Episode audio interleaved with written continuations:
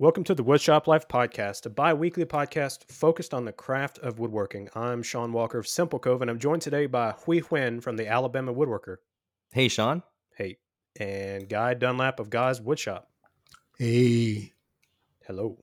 Hello. This podcast is intended to answer questions from the woodworking community and give you some of our perspectives on how we get things done in our own shops.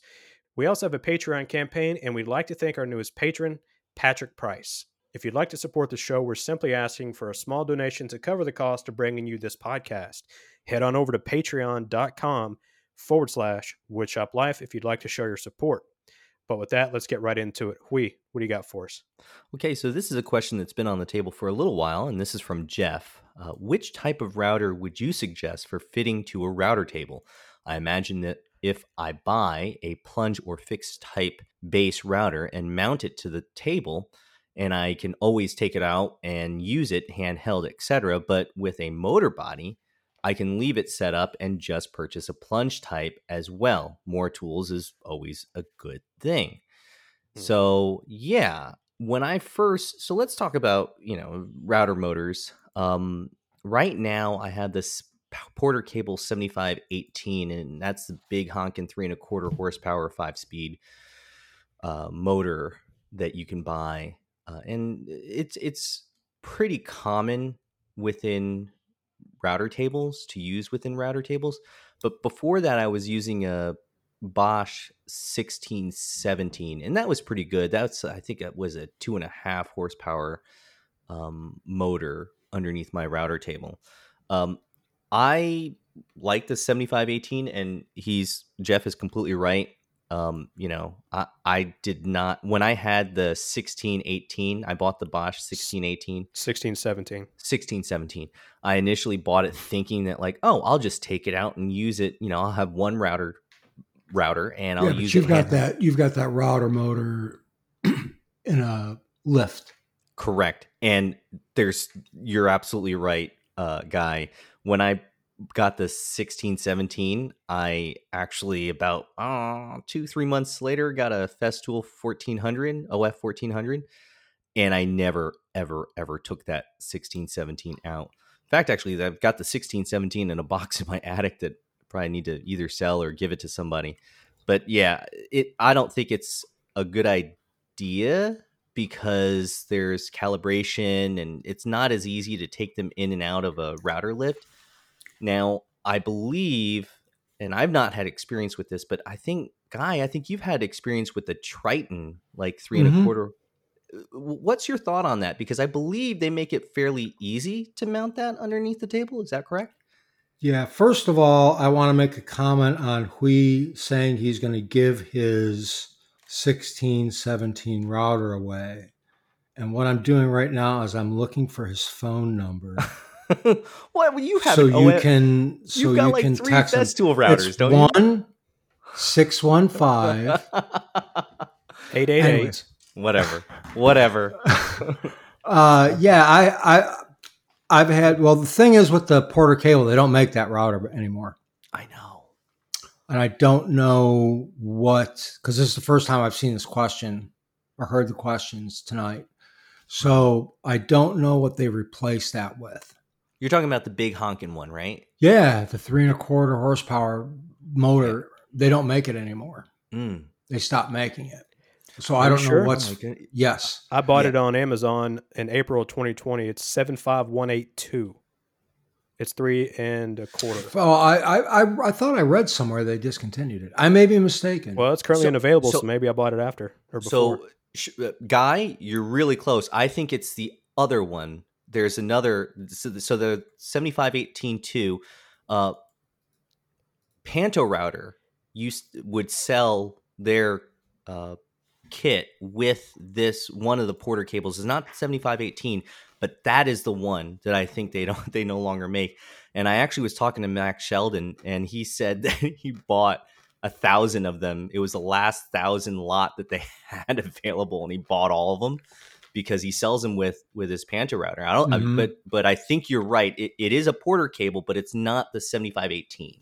Yeah, I, I, I said I'm, I'm I don't I, I don't know all the details on it because it didn't really affect me, so I never looked into investigated it, it. So it's like, yeah, somebody said they discontinued the three and a quarter horsepower Porter. I'm like, oh, really? Okay, that kind of sucks.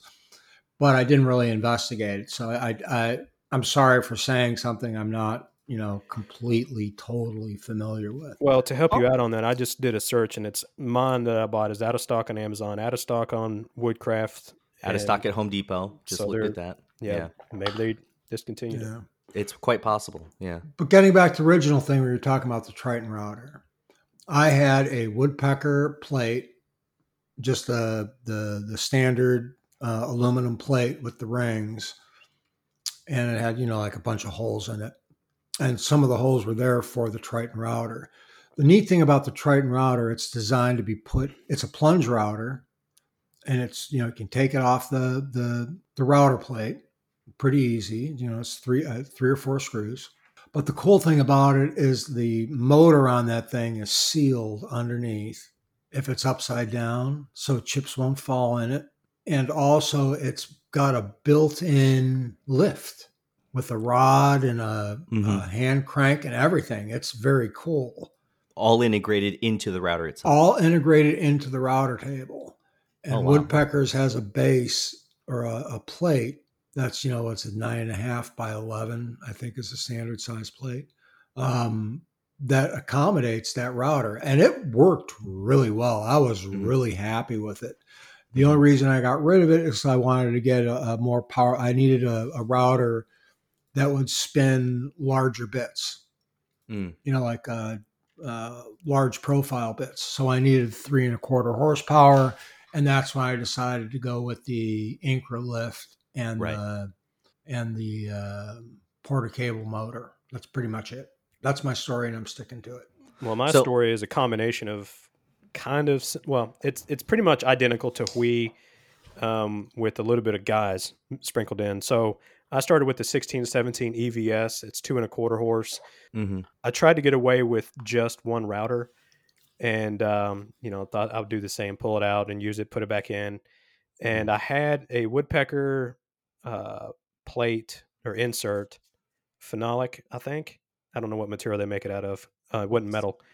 Um, and I would use the fixed base of the 1617 and it had a, a hole on the bottom of it that you could use this little allen wrench to use it as like a uh, as a homemade lift never worked well always you know always messed up yeah. and but you know and then i was like well i'll just take the i'll leave the fixed base mounted to the bottom of the plate, pop the motor out, stick it in the plunge base, use it, stick it back in the router plate, stick it back in this, stick it back in that.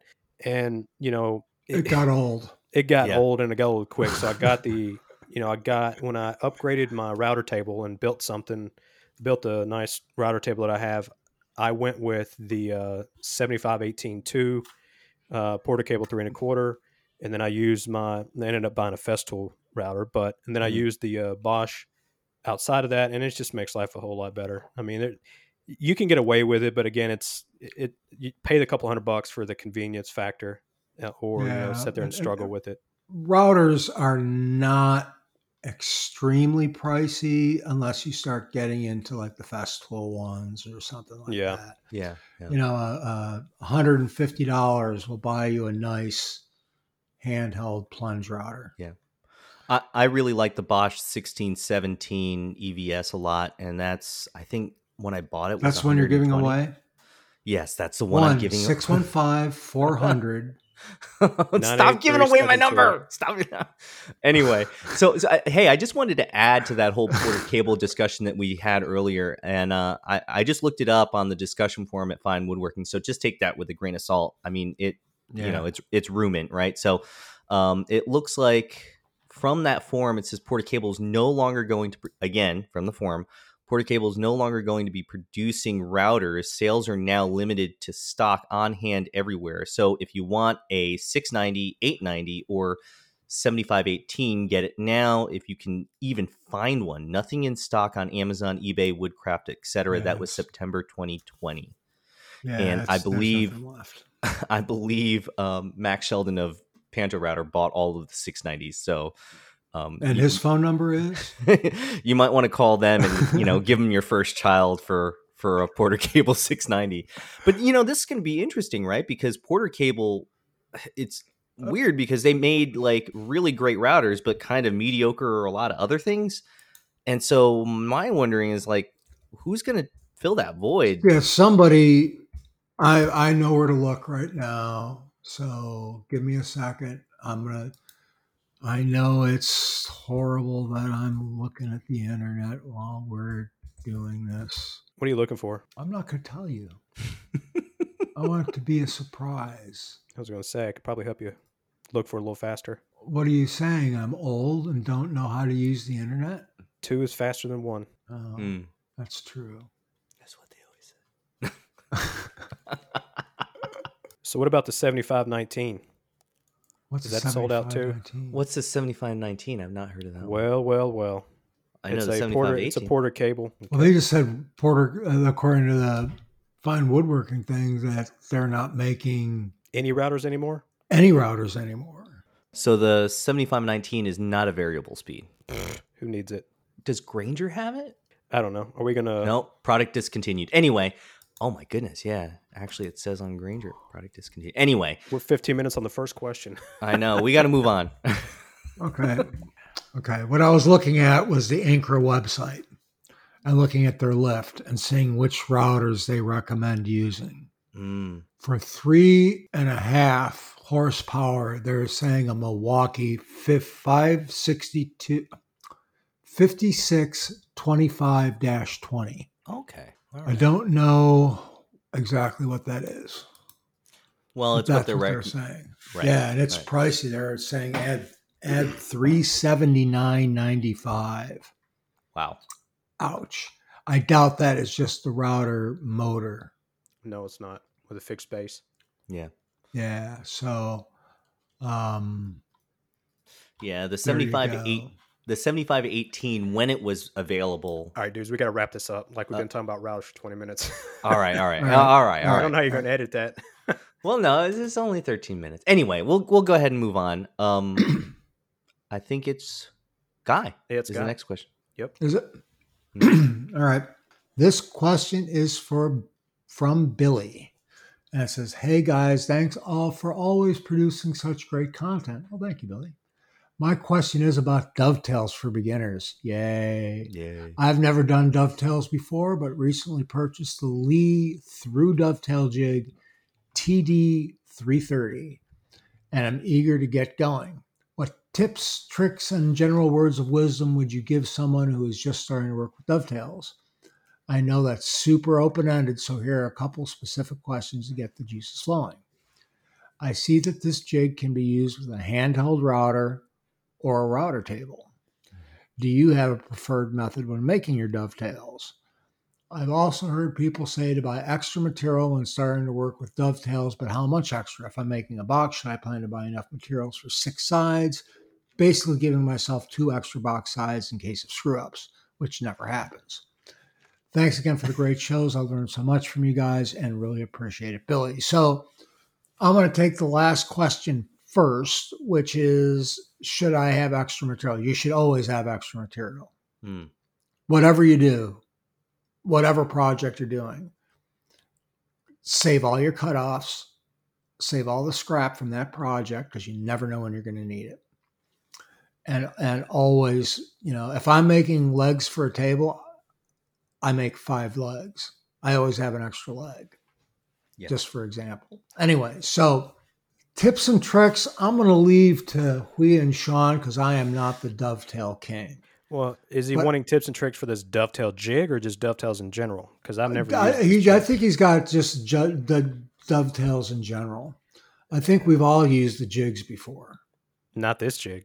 Not this jig, no. Not this particular jig, no, but we've used dovetail jigs before. They all basically work the same. Yeah. Mm, Um, Not me. Really? Re- really? Correct. I have a Leigh dovetail jig, but I've just never used it.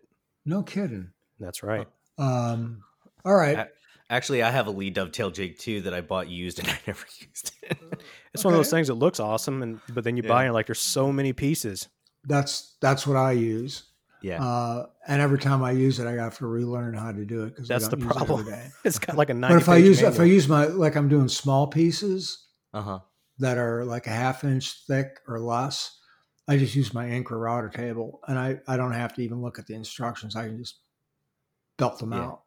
Anyway, Yeah. so back to Billy's questions. I see that this jig can be used with a handheld router or a router table. Mhm. And I, I know what he's referring to. And I took a quick look at this jig before we, we started because I did get a chance to look at the question before we started, obviously. And um, it's really what you're more comfortable with, to be honest with you. Uh, I've used jigs like that before that are similar to that.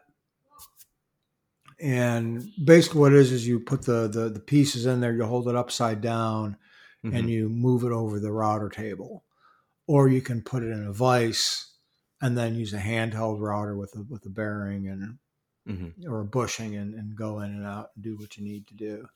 Uh, as far as any tips or tricks for something like that, I, Sharp bits. yeah. sharp bits, be patient and read the Mhm. instructions and Yeah. have plenty of extra material. Yeah. Yeah. if there's any videos not from YouTubers but from the manufacturer that's online, watch them. Yeah. And those Yeah. are going to be your best reference.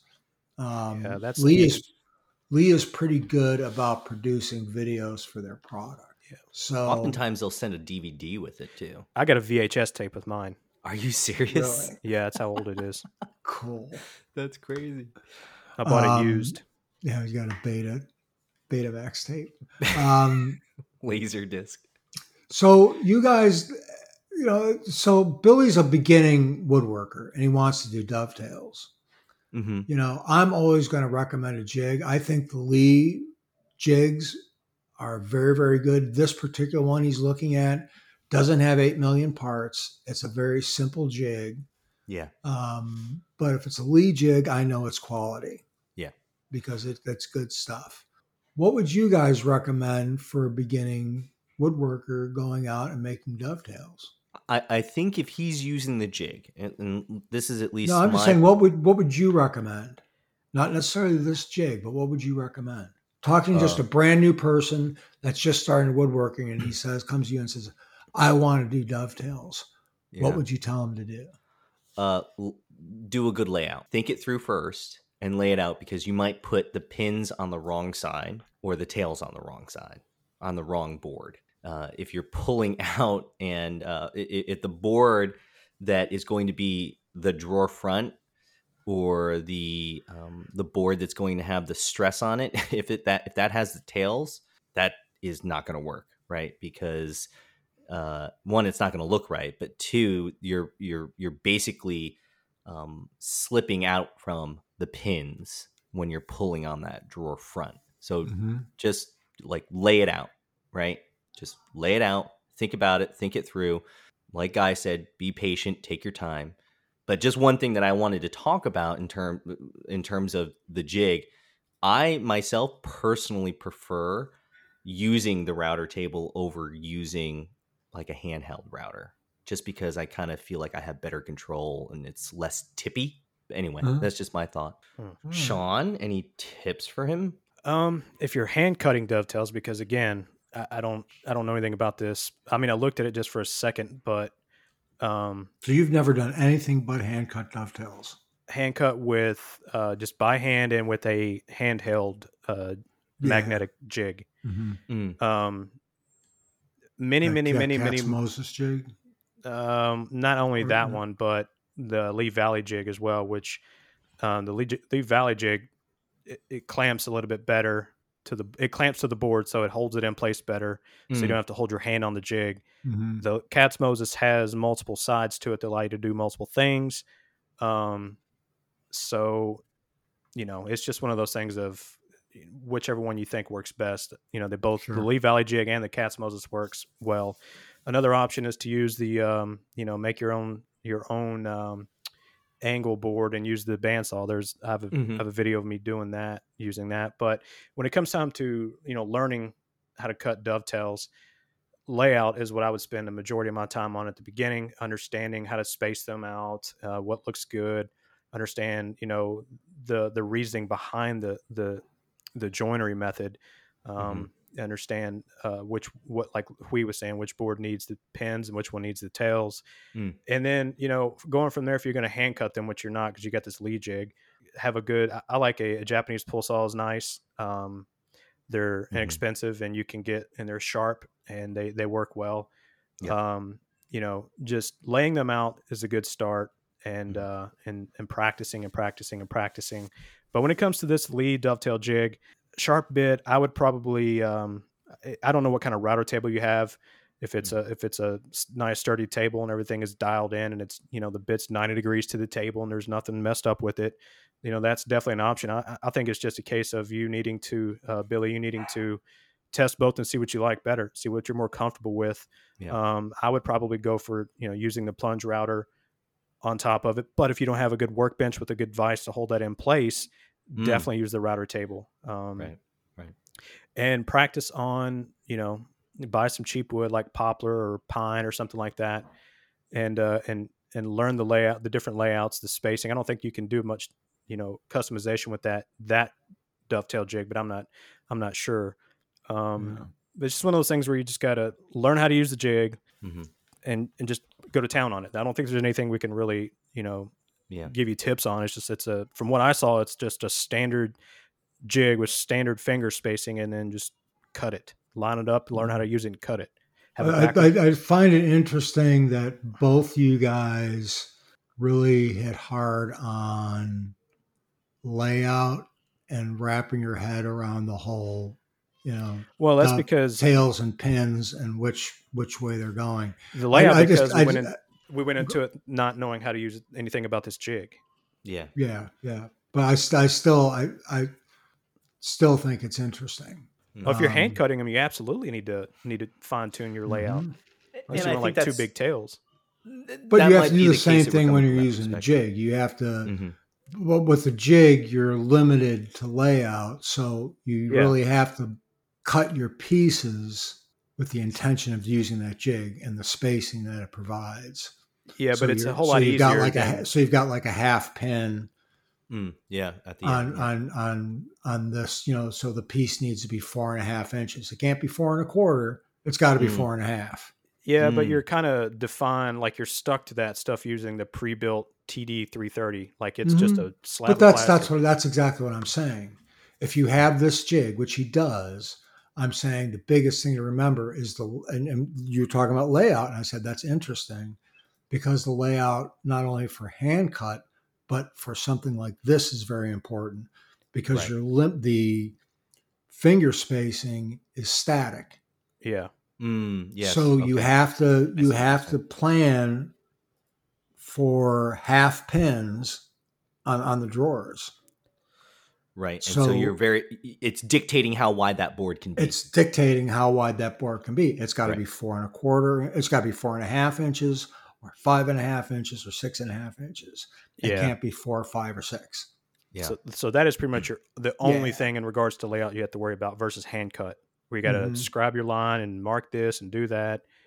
I Mm. mean, that's where I was coming from. Is layout is huge when it comes time to hand cutting them, just Yeah. because you know not necessarily for the best dovetail board, but you know you can get creative with the spacing and all that stuff.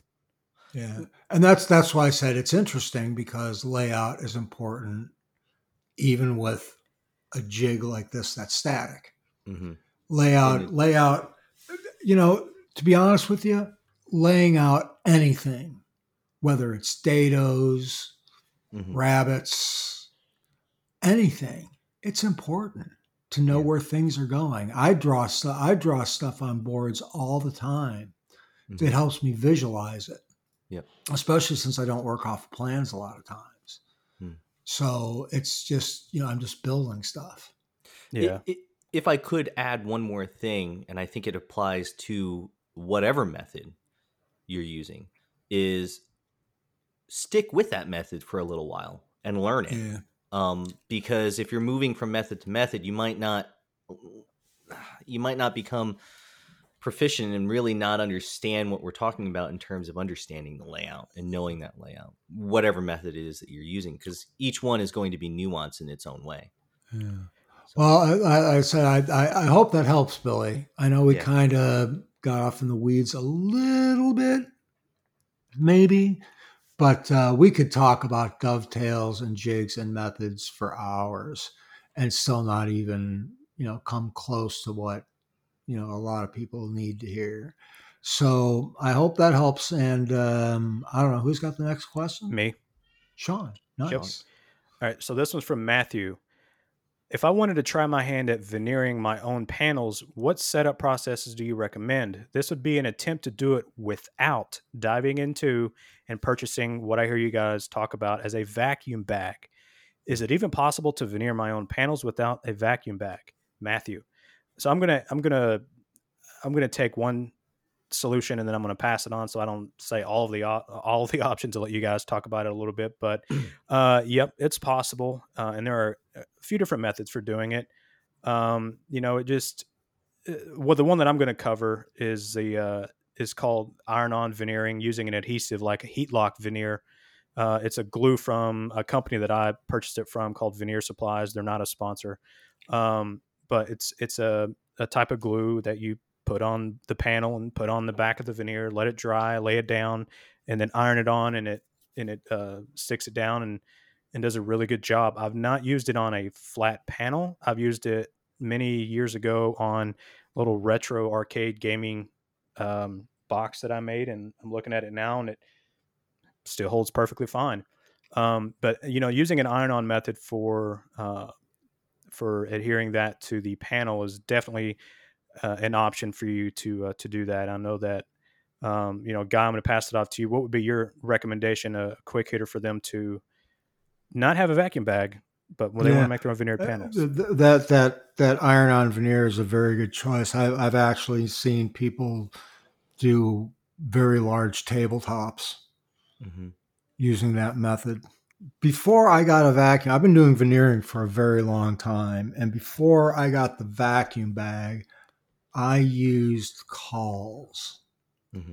Um, I actually do have a video on YouTube on my YouTube channel called "Veneering Without a Vacuum Bag." Strangely enough. Oh, there you go. Uh, and it shows mm-hmm. what my method is. I basically I take the it it it can be pretty labor intensive for large tabletops, but it can mm-hmm. work. So basically, we've got two pieces of melamine which is like a plastic paper coating over chipboard. And nice thing about it is it's very flat and glue doesn't stick to it. Mm-hmm. So, and it's cheap, but it's really super heavy. Um, and let's say I'm, I'm doing a, a, a tabletop that's, you know, four by six. So you'd cut the, the melamine a little bit larger than, you know, or three by six, 42 by six would be actually be the right size. So you'd cut the, the piece of melamine a little bit larger than that. And then you'd get cauls that go on the top and bottom of it and go across it, uh, across its width. And they're uh, cambered clamping cauls. In other words, you take them on the jointer and you go halfway on one side halfway on the other side, and you create like a V shape along its length. So that when you mm-hmm. clamp it on the ends, one underneath and one on top, you clamp it down, it applies pressure towards the whole panel. Does that make sense? Yep. It's mm-hmm. kind of hard to explain. And I probably didn't explain. Everybody's going, what? Yeah, it'd be best to look about? at a picture when you Google it. Yeah, or watch my video. there you go. Guys Woodshop on YouTube. Shameless plug. Um, no, uh, but but but I show how to do all this stuff. hundred percent. No, I'm I'm yeah. I'm messing with you guys. And, and that's and that's how I did it for years. Right. And it works, but again, you, there's a lot of extra, extra materials that you need to have, and you've got mm-hmm. to have all this stuff, and you have to prepare very well to do it.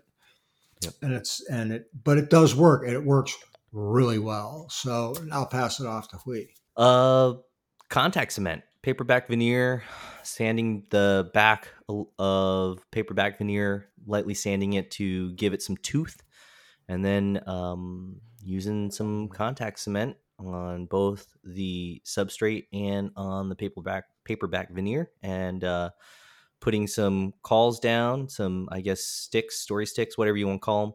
Uh, and just slowly working from the center out and using either some type of J roller or Um, some type of roller, hard rubber roller work, work as well, and just rolling it out and getting all those air bubbles out. Um, I have done it a couple of times, and it worked all right.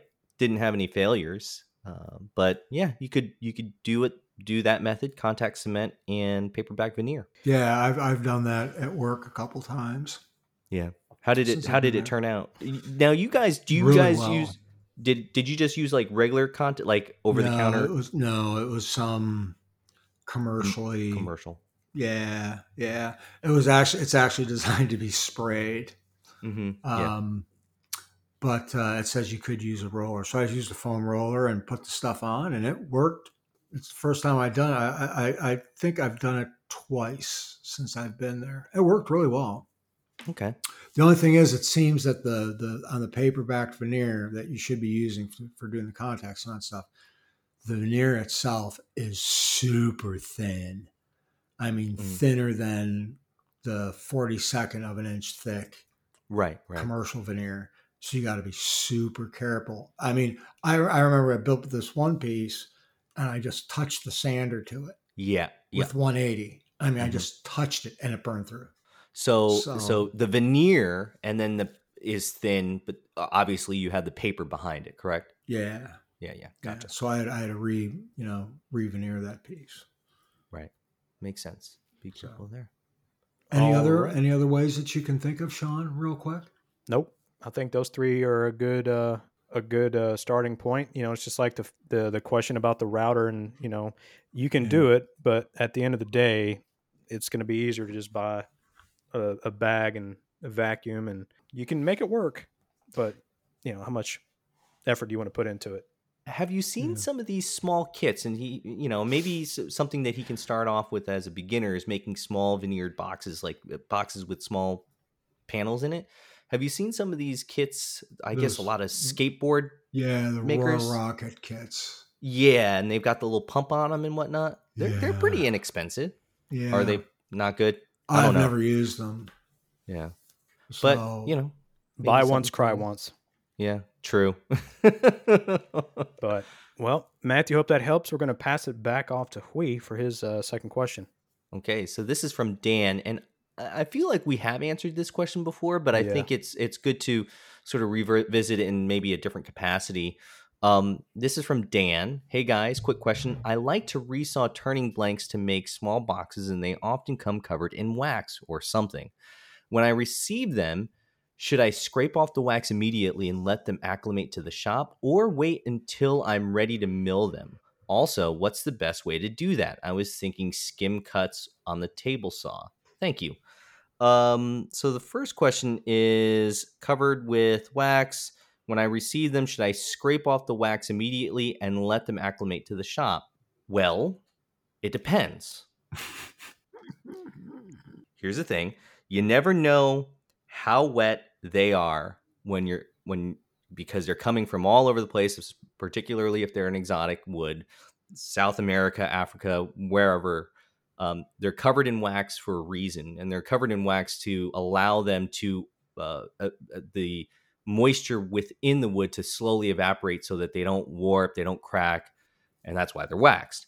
So if you are to scrape it off immediately as you resaw it just understand that the likelihood that it's going to move on you is pretty high so that you're you're cutting it rough resawing it rough knowing that you're going to take it down to final thickness to make your box just so you're saying scrape the wax off and let it acclimate. you can do that yes. And then like go go straight through and rough cut it and you know it's going to move because that's what it's going to do. Or you can leave the wax on until you're absolutely ready to use it. And i think your best bet is to buy a, just just for your knowledge buy a cheap moisture meter take a reading see how much it's dropping as it's in your shop and see and figure out when it levels out and if you don't want to do that and you don't want to wait, then you can scrape it off. Just realize that you've got to go through the milling process and realize that it is going to move on you. That's what I would do. So you could go one way or you could go the other. But either way, there's going to be evaporation. and and it's going to move on you. Let me ask you something, Huy. So, Mhm. in Dan's question, I'm assuming he's buying really large blanks and Mhm. he's milling them so that he can resaw them. Is that why he's milling them? That's that's my take on it. Yeah. Okay. You know, look. I, I mean, they're they seem like. I mean, he's saying small boxes. Well, what's a small box? I mean, is it a Yeah. four inch by four inch box? That's not too big of a blank. A four inch by four inch like turning blank of sorts. Um, that's not terrible. I mean, it's Yeah, I know nothing of turning stuff like that. What does he consider? Is a box just a bowl with a lid? Uh, well, he's saying resaw turning blanks to make small boxes. Oh, okay. So he maybe he Yeah. could be legit using that to miter make mitered boxes because you can Yeah. get some really nice looking material out of turning Mhm. blanks. Okay. Correct. Y- That's that's how I take it. I gotcha. I'm gonna throw it out to you guys. yeah, I, I have no experience, Dan, so don't listen to me. But you know, if it were me and I had and I had some turning blanks that I was wanting to uh, make boxes out of, again, this is probably bad advice. So you know, whatever, take it with a grain of salt. I would probably re, uh, resaw it oversized, let it sit, Yeah. and then let it sit for a couple weeks. Then mill it, take it down, flatten it to its final size, and then go to town on it again. But Yeah. I don't deal with turning blanks. so so here I'm gonna I'm gonna keep it with you, Sean. Uh oh. I was thinking. Oh, he says here, what's the best way to do that? I was thinking skim cuts on the table saw. I'm wondering if he's uh, asking him. Is he asking how to mill it or how to remove the wax? I think he's asking how to remove the wax. yeah, And that's the way I take it. and guys, this may sound stupid. I have no experience with this, but why can't he just joint it? I mean, again, that may be dumb. Is that going to dull the blades? I don't know. I've never had blanks with wax, on. I don't think. Yeah, I think carbide. If you got a helical head, I think the carbide tips are harder than wax.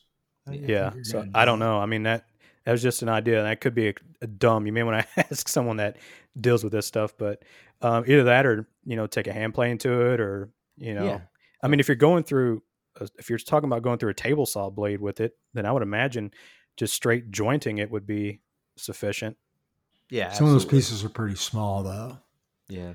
So if you've Well- got a piece that's you know, like eight or nine inches long, I'd Mm, question True. running that over a joiner. Well, it depends Um, on. Yeah, I mean, we could say a million different things without knowing the size of the blanks. Yeah. it's it's difficult, Dan, and you know it, that's hard to answer. Yeah. I, I, I think I- a skim I- cut on the table saw should be fine though. If that's what he's But suggesting. but he's if he's talking about milling it, that means he's then going to take it to some milling machine, whether a joiner and a planer. So Mm. I, I don't know if it's too small for to joining, you definitely won't be able to plane it unless you come up with a sled. But see, I mean, we, we could talk theoretical, you know, yeah, for, true. from here until the end of time. It's it's hard to say. Yeah. What are your thoughts, guy? Small pieces, joining, milling it. What do you, what would you do? Covered with wax, I have never ever bought anything like that. Hmm. The the simple logic and the the the the norms of not like Norm Abrams, but the norm, the status quo, the the uh, general consensus would be exactly what Sean said before Mhm. uh, get the wax off of it, rough mill it, let it sit it. for a couple weeks. Yeah. and then then mill it to final thickness when you're ready to use it.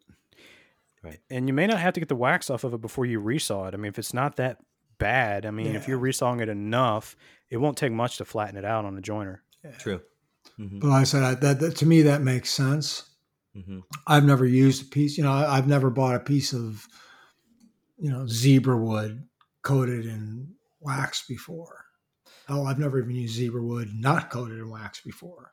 Now, now you've done some green and green pieces with ebony plugs and whatnot. Where, where did you get that, and I how was just bought did ebony from um, where did I get it from? I bought I bought ebony like twice in my life, but I bought boards of it, not just a little turning square. and I've dropped like 150 dollars on a four foot long board. Now, I have had those little smaller ebony sticks that were that did have wax on it. I just used the table saw yeah, and I just I have to cut it, flip it, cut it, flip it. I think I What's even what's the, what's it. the place up in Michigan that does the the Bell Forest. Bell Forest Products. That's where I bought it from. Okay. I bought it a couple times there. Not a sponsor. We're not, we're not sponsored. Yeah. So All right. Hope that helps. Yeah, we don't. eh, good luck. leave it to we to always ask the questions. Nobody has done everything. Anything what? with. We got to answer some of these, and besides, it's good. It it, it it it flexes our brain muscles, right? So whatever. Yeah. well, well, I think, Guy, let's see what your next question is so we can pick My it apart. next question is from Adam Pothast. And Adam asks, well, first he says, thanks to you all for the wonderful podcast. Really enjoy the way you discuss our sometimes dumb questions with great care. I appended my question to an early message, but I don't think it got answered. If it did, please just redirect me. I don't think we answered it, Adam. Uh, sometimes we just don't get to questions, and if we didn't, I apologize. I was finishing up a console made of red oak lately with a couple coats of shellac, followed by three to four coats of total boat water based poly.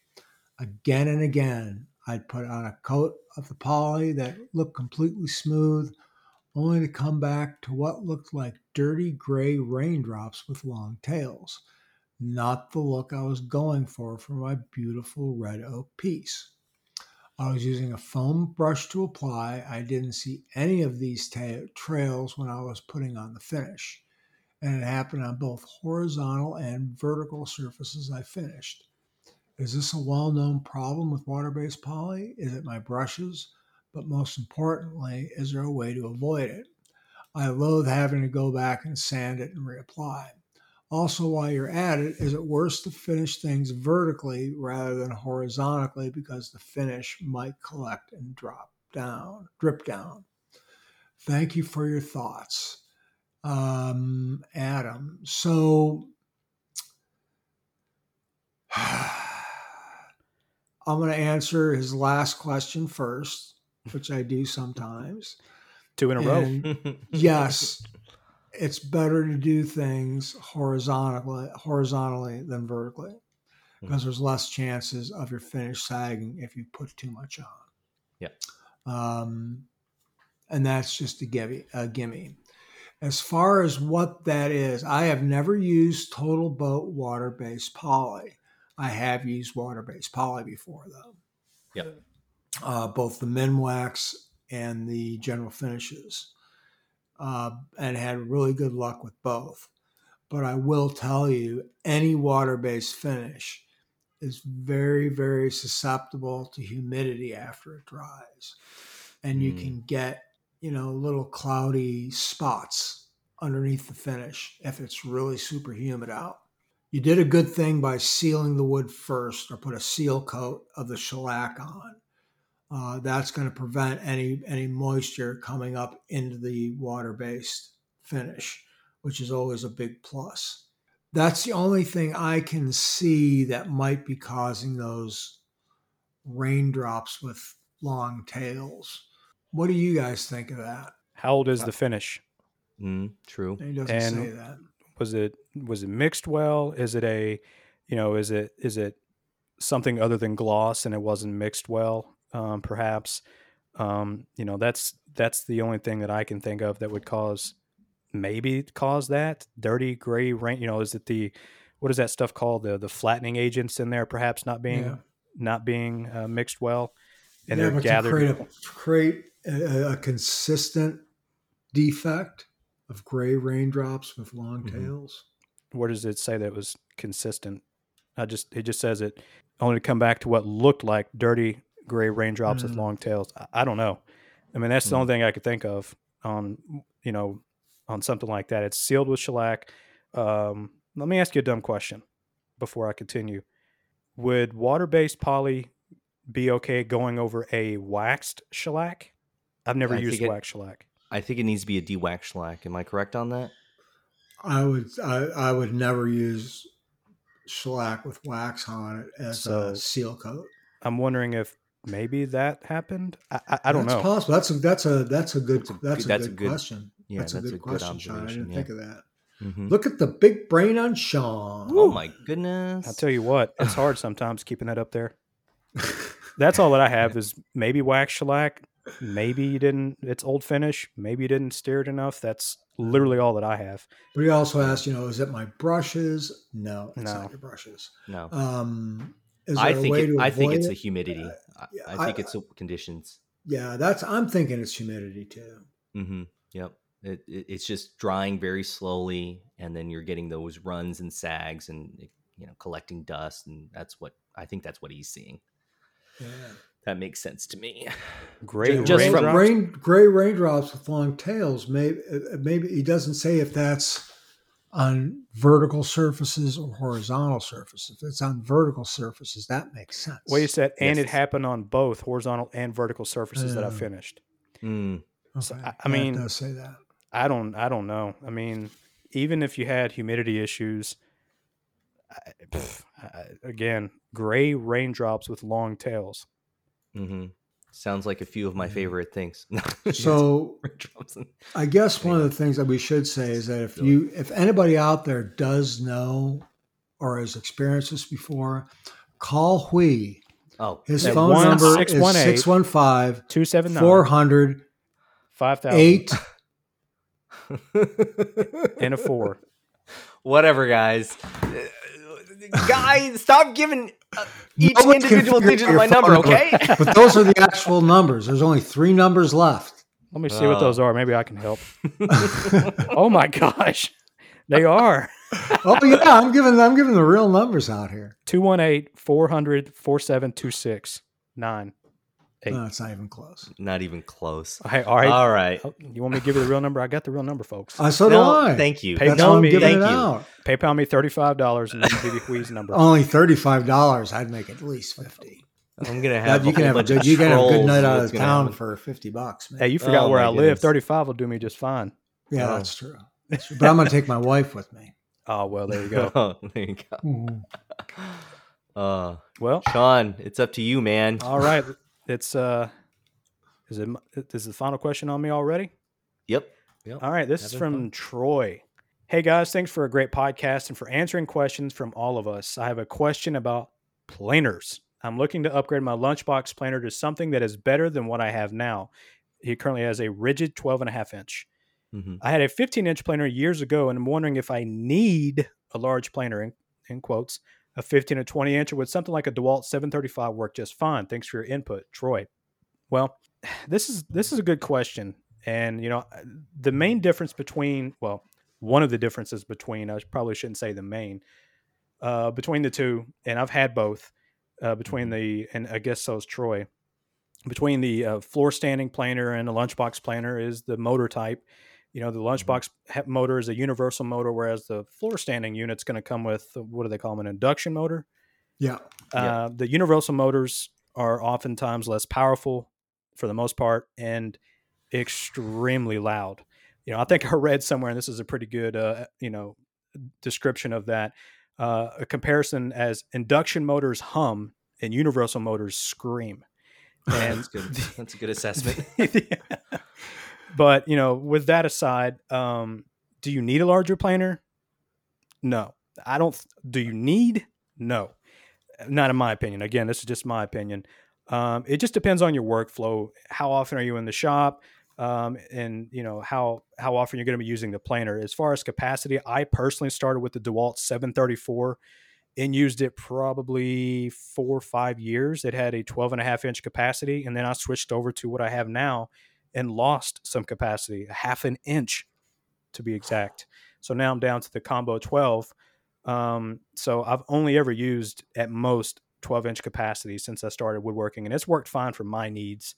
Um, you know, I can't joint wider than 12 inches. Boohoo, I know. Uh, so I rarely, if ever, need to plane wider than that. And I never buy surface lumber. So again, if I'm able to joint 12, I'd typically only plane 12. I do have a drum sander, so that helps with some stuff, but I've never plane needed to plane. Well, I'm sure at some point I have, but I t- typically never need to plane anything wider than uh, than 12 inches. And you know, I will say before I pass this on to Guy because he has experience about what I'm about to say, there is a downside to using these universal motor uh, planers. Even though the 735 is an excellent planer, uh, but you can't use them for long periods of time. They do get hot and they shut down, requesting Yep. you to let them cool off before you can continue. So if you're needing a workhorse and 12 inches is fine, or you want to go larger, you're going to want to look at, you know, the induction motor uh, floor standing that you can probably get used on Craigslist Mm-hmm. pretty pretty cheap, you know. Um, but you know the reason why I'm going to pass it to Guy because he can explain to you about the 735 that he had. He had a helical head, but he kept running into that one problem. What was that guy? uh, it would shut down on me. You know, if I'm doing a, a lot of wood, let's say I've got a, a project where I've got a hundred board feet that I've got that I usually buy, you know, like four quarter or five quarter. I uh, face joint one side, and then I got to take off a quarter inch. And with that helical head on a 735, you can only take off like less, a little bit less than a sixteenth of an inch at a pass. So you're there for a couple hours, and after an hour, the machine will shut down. And then you're pretty much dead in the water for the next couple hours while it cools off. Plus, it's loud. Wow. Is it really that long of a waiting period to let it cool? Oh, yeah. wow. Yeah, it takes a couple hours. Uh, that, that was mine, anyways. It took a couple hours. Yeah, my Um, 734 would take right around that too when it heat when it would heat up like that. Yeah. Um, but other than that, it, it, it was a, a I mean, it was really good. I didn't really have, other than that issue, hmm it worked very well um, and did a good job. What Yeah. Sean was talking about before, too, about the capacity of the planer. You know, do I need a 12 inch? Do I need a 15 inch? Do I need a 20 inch? Do I need a 24 inch? Do I need a 30 inch? It really depends on what the heck you're making. Yeah. So let's say you're you're working with a lot of uh, slabs that are 24 to 30 inches wide. Well, I'd recommend getting a big drum sander, like a Mm. 37 inch drum sander to do that. Mm. Um, but the, the, the, the thing is, if you've got, let me give you an example. So at work, we've got 24 inch, 20 inch Planers. planers. Hmm. So we make a lot of butcher blocks, Hmm. Hmm. butcher block tops, and butcher block tables. So what we do is, you know, they're standard is, you know, they're 36 or 42 inches wide most of the time. And if they're under 42 inches, what we'll do is we'll make one half and then the other half.